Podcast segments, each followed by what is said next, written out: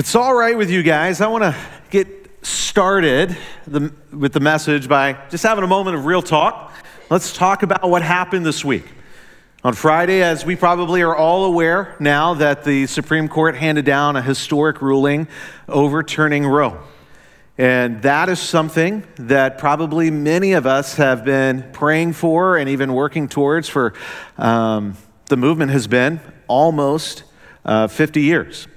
And I would imagine that today is a day that some people are coming uh, feeling celebration, and other people are coming feeling conflicted. And there are a variety of reasons for that.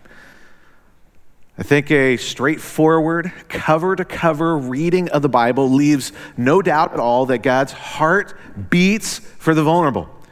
And the top of his list always seems to be uh, widows, orphans, those who are poor, and immigrants. Those who are people of God, our hearts should beat for those who are vulnerable, and we should be actively involved in, in caring for them. And as we think about this, I, I, I want to bring to our remembrance the incredible, stunning, courageous, compassionate prayer that Jesus prayed for the forgiveness of men while they were actively driving spikes into his hands and feet. If Jesus did not despise those men, I don't think that he despises women who've had abortions, and we shouldn't either. I'm absolutely convinced, I'm persuaded that God grieves the reality of abortion. And I think he also grieves all the realities that would lead a woman to submit herself to that. And I think we should too. And I think we should be compelled by the love of Christ and we should be gripped and directed by the question what is it that love requires of us? Our state, in our state, abortion remains legal. Minnesota is bordered by four states, three of which abortion is now illegal or trending towards becoming illegal. And that suggests to me that our state will be a destination for women who are in vulnerable positions and feel like they have no other recourse. And so, this Supreme Court decision, it did not get us across uh, an imaginary finish line. We are at the starting line of a brand new season of messy and challenging and beautiful ministry opportunities. And I believe we're up for it. I think our track record says that, that we're ready for this. We get to be the faces of compassion and reasonableness and goodness and faithfulness and gentleness. And so, since we're having a moment of real talk, I'm going to step into what might feel like some raw honesty and, and vulnerability. And I want to ask the question how did we get here? What were all the things that paved the way to this uh, political decision? Did this come about because people voted their values and engaged the political process with wisdom and with dignity? Well, the answer has to be yes. Have there been times over the past 50 years where this movement has partnered with power hungry scoundrels who, in exchange for loyalty, promise to work on these issues? I think the answer to that is yes, too. There is a mixture of both here. Do you know the term Pyrrhic victory? It means a victory that comes at too high a cost. I'm not of the mindset where I'm saying this is a victory that came at too high of a cost. But if followers of Jesus, especially, if followers of Jesus begin to become resolved in trusting in power structures more than we trust in the person and work of Jesus, it might be a Pyrrhic victory. And so in a weekend like this, in a moment like this, it's important to ask ourselves again where does our help come from? Where do we believe that our strength and our help really does come from? And what is it that our actions and our attitudes and our engagement and all the different expressions of our life, what does that communicate about what we really believe, where our strength and our help comes from? It's a good question to ask. And it's rooted in this verse that's really our theme verse throughout this series. And I don't want to just read it every time we preach a message. I want us to memorize this. Psalm 121, 1 and 2 says this I lift my eyes up to the mountains. Where does my help come from? My help comes from the Lord, the maker of heaven and earth. You guys are a smart crowd. I know many of you know this already. As you read through the book of Psalms, whenever you read about mountains, you're going to see two themes coming through. And one theme is just very common to us is when we behold the grandeur of mountains, it inspires reverence and awe and worship. But there's another theme that might not be quite as obvious to us. It's important to remember that Israel just continually struggled with idol worship. They couldn't break up. And the places where people would go to worship idols, where they would set up the totems and the, and the statues and, and all of that, they were called high places because they were set up on the hills and the mountains surrounding the city. And so it's important to read Psalm 121 is saying, I look up at the hills and the mountains and the high places around me, and I see all the idols that are advertising themselves to me, saying, Trust in me, but I don't look to them. I look to the one who made the very mountains. He is my source of strength, He is where my help comes from. And so, this is our anthem throughout this series. When you are whatever you are, look up. When you're high and when you're low, when you're strong and when you're weak, when you're rejoicing and when you are grieving, look up. And so, today we get to remind ourselves of a vulnerability that we have. The vulnerability that we have is to sometimes look anywhere and everywhere but up, to look at lesser things instead of looking to and faithfully following and trusting the one who is our hope and our strength and the source of renewal and new life. A couple of weeks ago, we tried to make this clear that there's just something inside of me. You maybe have experienced this inside of you, that, that there's something in us that will look anywhere and everywhere but up. And we said this is our natural kind of default tendency. When you're high or low or whatever, we have a tendency to look within, or we have a tendency to look around. And what is it that's going to cause you to feel validated? What is it that answers the question, you are enough? What is it that tells us that we are going to be okay, regardless of the challenges or the hardship that life throws at us? Where do we look? And I don't want to pick a fight with anybody today. You feel free to disagree with me. I just think that there's a measure of one or both of these inside of most of us, if not all of us. I know it's inside of me.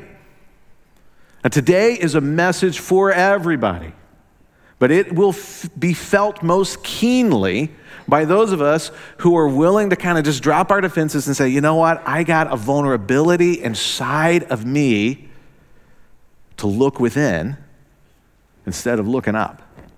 And so the natural question is this How would I know if I'm a look within person instead of a look up person? How would you know if, you have a, if, you're, if you're tending towards looking within instead of looking up? So I got some observations. I want to share those with you. And not everything on my list is a bad thing. Some are good, some are not so good, and I'm not trying to make any judgments about you. These are just points at which we might be vulnerable. Can I share them with you? All right. We're vulnerable to be look within people. Could be because people admire you for your intelligence, performance, and or accomplishments. The well-being of other people depend on your intelligence, performance, and or accomplishments. I mean, this covers everybody from business owners to moms, right?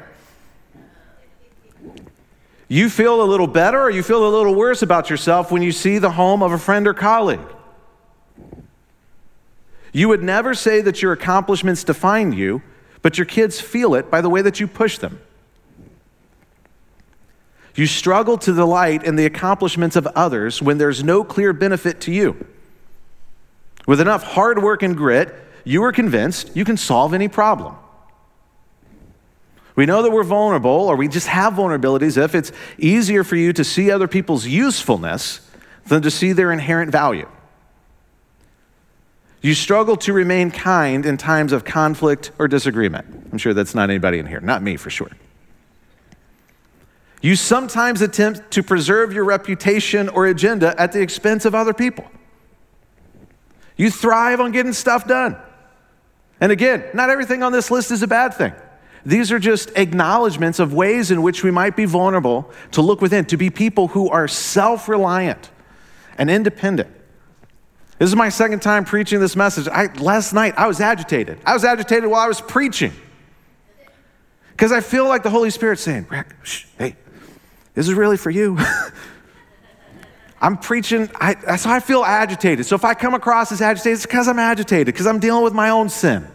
I'm dealing with my own tendency to be a look within person instead of being a look up person. So today we're gonna, we're gonna look at a story. I'm gonna tell you a story of a guy who was 100% a look within kind of guy. Full disclosure, out of all the people in the Bible who we read about, he's on my top five list of people I would love to spend time with. You know those icebreaker questions where people ask you, um, hey, if you could have dinner with two people, living or dead, who would it be? For me, it'd be Johnny Cash and this guy, all right? The man that I'm talking about is Nebuchadnezzar, right? And for you old school folks, this is my best attempt at flannel graph. This looks like a picture that came out of a storybook when I was a kid in Sunday school. Now, if you don't know who Nebuchadnezzar was, he was the potentate, he was the king of Babylon. And in the 6th century BC, he basically conquered the known world. And he was not just a maniacal, um, power hungry ruler, he was a man who was incredibly intelligent. He was a man who valued all kinds of beautiful things. He, at times, he seemed to be very curious. He was very much a spiritual person, and his, uh, his capital city was the center, was the hub of art and architecture and education and power. He had many stunning achievements. One of his accomplishments is that he sacked the city of Jerusalem and he carried away exiles, Hebrews from Jerusalem back to Babylon. And he took the best of the best of those and he educated them. And then the best of the best of those he integrated into his own government. And one of those people who was an exile from Jerusalem, who was the best of the best of the best, was a guy named Daniel.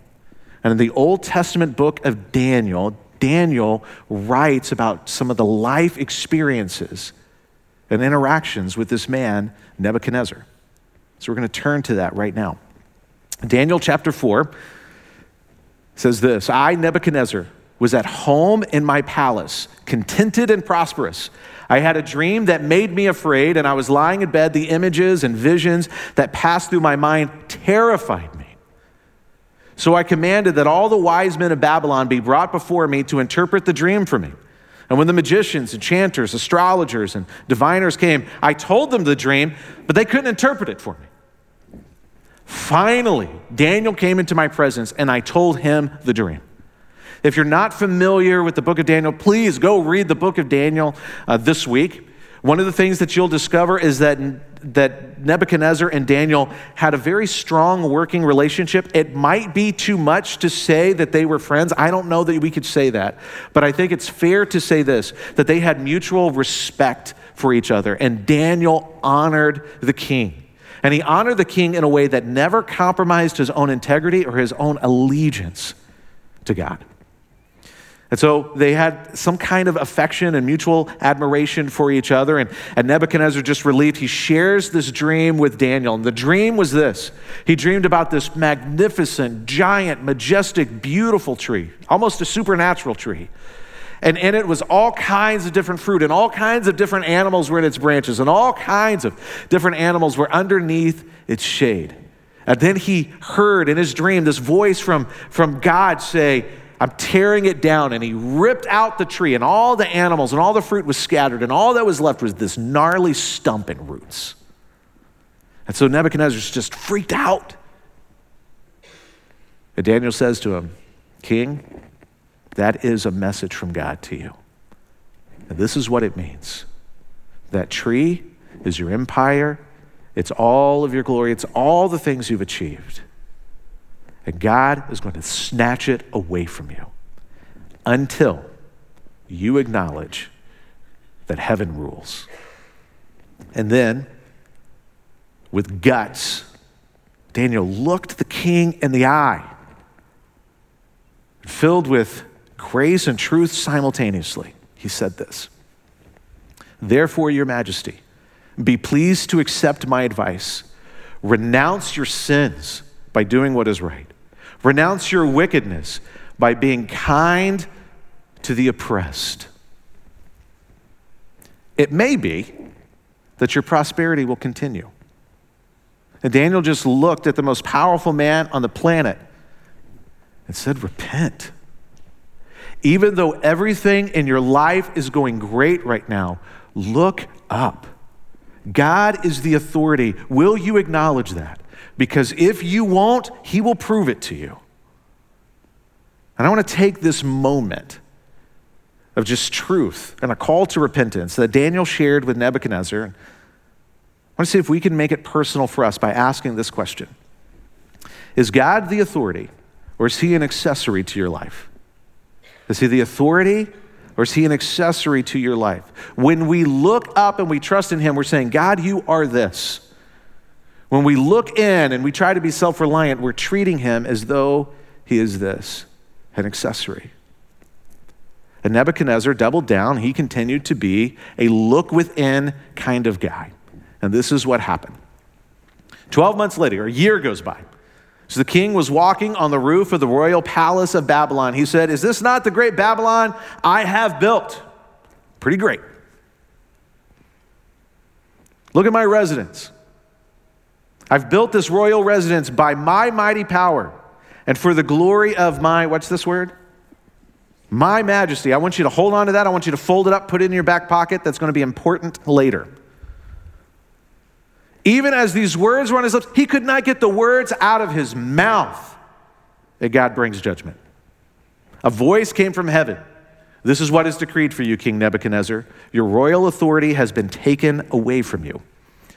You will be driven away from people, and you will live with the wild animals. You will eat grass like the ox.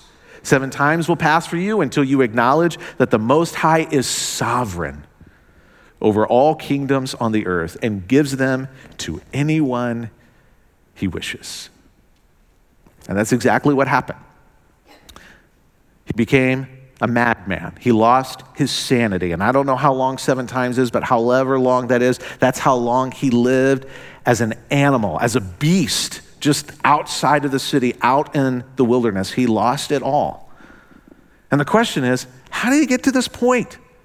That God graciously gave a shot across the bow and an invitation. Here is a dream to disrupt you, and here is a man who gives you a crystal clear interpretation and crystal clear instruction. What happened? What happened was that he was calcified in his self reliance and in his pride. And I think the warning to Nebuchadnezzar and the warning of Nebuchadnezzar is a warning for us as well. Physical wealth makes it easy to forget spiritual poverty. Physical wealth makes it easy to forget spiritual poverty. I've been told we are not, um, we are not wealthy, and this isn't a wealthy community, to which I want to say, false. We may not be stupid rich, but we're very likely wealthier than we even know how to imagine. And blinding ourselves to the facts makes us easy targets for deception.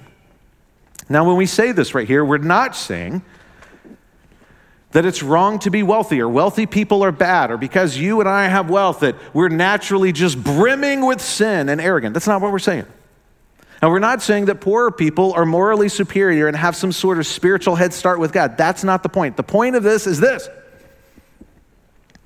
to the degree that I have wealth and ease and comfort, to that same degree, I'm going to be vulnerable to trusting in myself and in my stuff and being self reliant.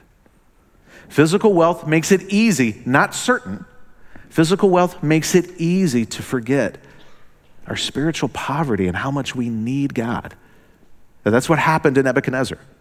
And this is a very common disposition for those who live in the Western and modern world. Now, up into this point in time in his life, Nebuchadnezzar was living on top. He had it all. He, had, he was at the height of power. He was at the height of achievement. He was at the height of wealth. There was no one for him to look around and be like, man, I want to be like that guy. When I level up, I'm going to be like him. He was at the top. Everybody looked up to him. Now, I take him at his word when he says, listen, I looked around at all that I had and I was content. And yet, in that place, his wealth and his power and his achievement was not enough because he could do nothing with all of those things to protect himself from the reality that he was fragile. And I think Nebuchadnezzar knew from his own personal experience what very few people know and discover. And the thing that he knew is something that you gotta have to be at the top to know. I mean, to really know it from experience, you got to be at the top. Because people who live at the top, the, the Nebuchadnezzars of this life, they discover that their life is often troubled, and for two reasons. One, the human soul wants something so big you could pour all the empires of the world into it, and it's not enough to satisfy. And second, there is no combination of acquisition and power and achievement and wealth that can buy our way out of the fact that we are fragile. I want to share with you an article that I read a number of years ago in Business Insider. Um, the author of this article is anonymous. All that we know about him is that he made $15 million before he was 30. That doesn't happen to guys who go to seminary. This is what he writes Being rich does come with some downsides. And the first thing you were thinking reading that is, Cry me a river. Well, that's one of the downsides. You're not allowed to complain about anything ever. Since most people imagine being rich as nirvana, you are no longer allowed to have any human needs or frustrations in the public eye.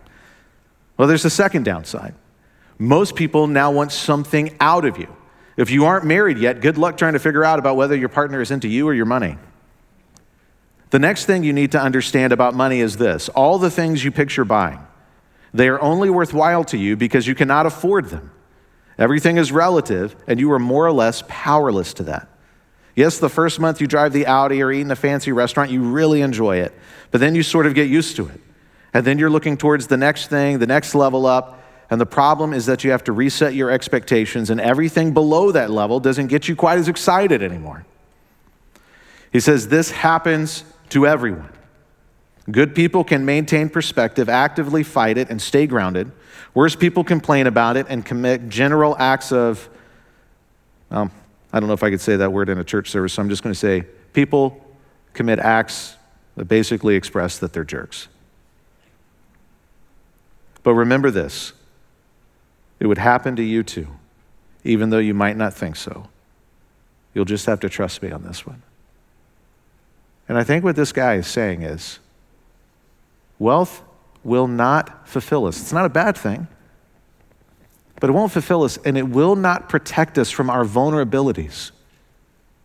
It will not protect us from being fragile. What this guy is saying is there's nothing that wealth will do to protect your joy. There's nothing that wealth can do to protect authentic relationships. There's nothing that wealth can do to protect our integrity. That there is no combination of achievement and acquisition and wealth and power and control and life that ultimately satisfies, that ultimately satisfies what we need. And for those of you who are readers and fans of C.S. Lewis like I am, you're probably thinking about the exact same thing I'm thinking about. C.S. Lewis said this if we find ourselves with the desire that nothing in this world can satisfy, the most probable explanation is that we were made for another world. So look up. Nebuchadnezzar just wasn't getting the message. And so God intentionally, supernaturally, brought insanity and heartbreak and humiliation to his life. I want to say something that might be a little challenging, so I hope we can all kind of drop our guard and just sit in it for a second. If your view of God doesn't allow for the fact that He would intentionally manufacture pain in your life, your view of God is too small. And somebody might ask, well, why would God, if He's good and loving, bring such hardship into a person's life? Well, the answer's in the question. It's because He is good and loving. That God did this to Nebuchadnezzar because he wanted good for him, because he loved him. He set his heart on him and he smiled on him. He deeply loved Nebuchadnezzar. Would you be willing to consider this? Discipline isn't unloving, indifference is.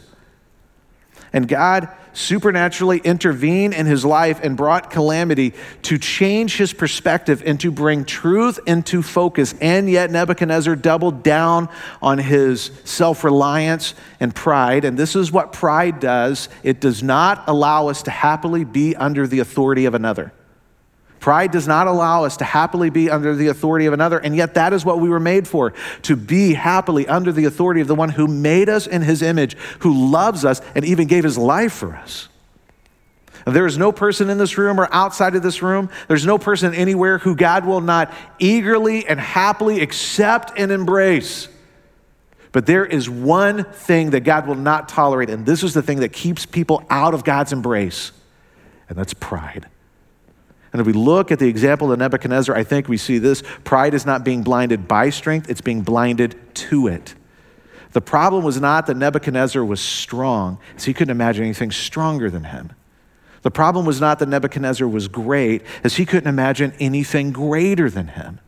He couldn't imagine himself needing anything else. Look at his attitude. Is not this the great Babylon I have built as the royal residence by my mighty power for the glory of my majesty? And at the height of pride and arrogance is where the judgment of God fell, or the discipline of God fell on his life. Call it whatever you want, but God graciously intervened in his life and caused him to lose his sanity and to live like a madman, like a wild man, like a beast outside of the city. And if it's okay, I want to draw our attention to what I think might be a very important and profound corollary. And there is a corollary between the irrationality of rejecting the authority of God and animal like behavior. What is it that makes us more than animals? To the degree that we reject the authority of God, to that same degree, we will see and experience animal like behavior in people. And God gave Nebuchadnezzar the terrible gift of independence. And if we could see and experience what it's like to just be cut off from his presence, if we could see and experience what it's like to be removed from his common grace, if we could see and experience what it's like to be cut off from the one who is the source of all dignity, we would never look to anything else again except to him. I've shared this before. I'll probably share it many times again in the future. It comes from the thought of a Christian Dutch thinker named Hans Rookmaaker. He, he said this He said, Jesus didn't come to make us Christian, He came to make us fully human. It is no secret that our culture is locked in a wrestling match and a fight over what does it mean to be human and what does it mean to have an authentic human experience. And what I want to suggest to us today is that the light of truth is never found by looking within. It's found by looking up to the one who loves us and who made us in his image. And when his sanity was restored to him, Nebuchadnezzar looked up and he acknowledged heaven rules. In Daniel 4, we continue to read, At the end of that time, I, Nebuchadnezzar, raised my eyes towards heaven, and my sanity was restored. Then I praised the Most High. I honored and glorified him who lives forever. His dominion is an eternal dominion. His kingdom endures from generation to generation. All the peoples of the earth are regarded as nothing. He does as he pleases with the powers of heaven and the peoples of the earth. At the same time that my sanity was restored, my honor and my splendor were returned to me for the glory of my kingdom. We're going to come back to that. My advisors and nobles sought me out, and I was restored to my throne and became even greater than before. Now I, Nebuchadnezzar, praise and exalt the glory, excuse me, and glorify the King of heaven, because everything he does is right and all his ways are just. And those who walk in pride, he is able to humble. And there's a lot of beautiful things we can draw out of this, but there's one thing that we've got to say, and we don't have much time, so let's limit it to this.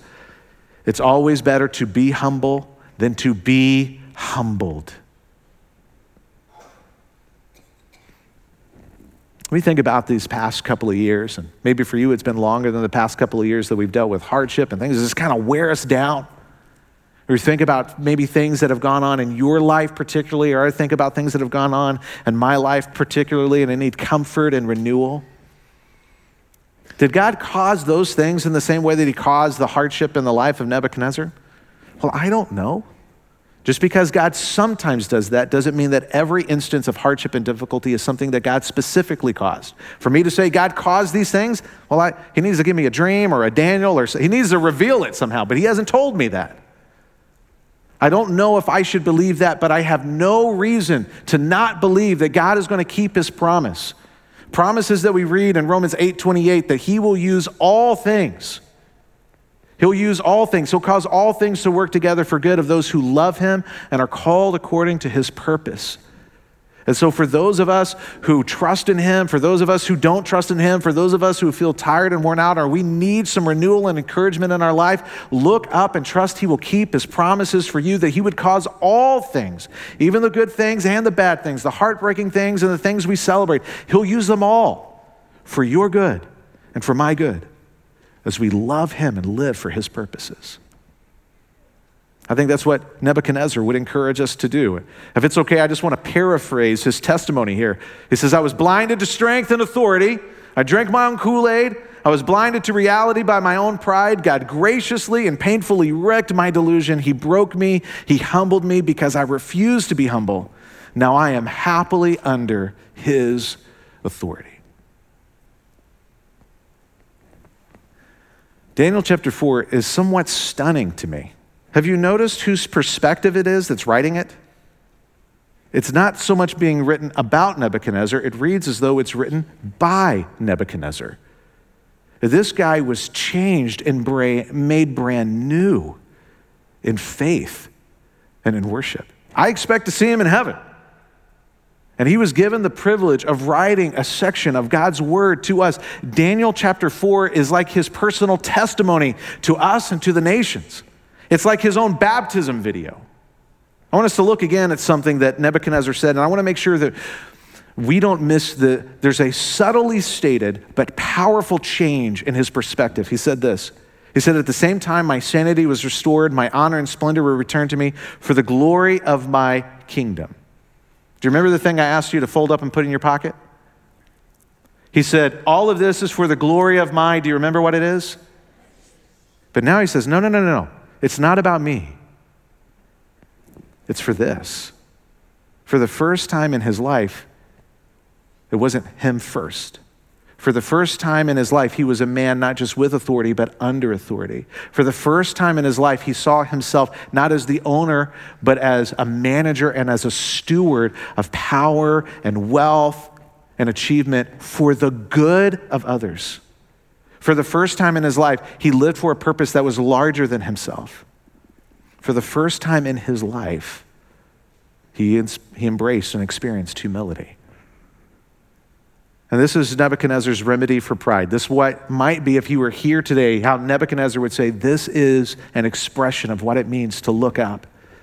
Recognize that you don't deserve anything from God but judgment. Recognize that you are the object of the great mercy and love of God. Recognize that you are a steward, not the owner of your resources. Happily submit yourselves to the authority of the true king. Invest your money in your purposes and don't just spend it on your preferences. If he were here today, I think that's what Nebuchadnezzar would say to us. As we continue to make observations from God's interaction with Nebuchadnezzar and his response to the true king. There's another thing I want to draw out. Repentance is personal, but it isn't private.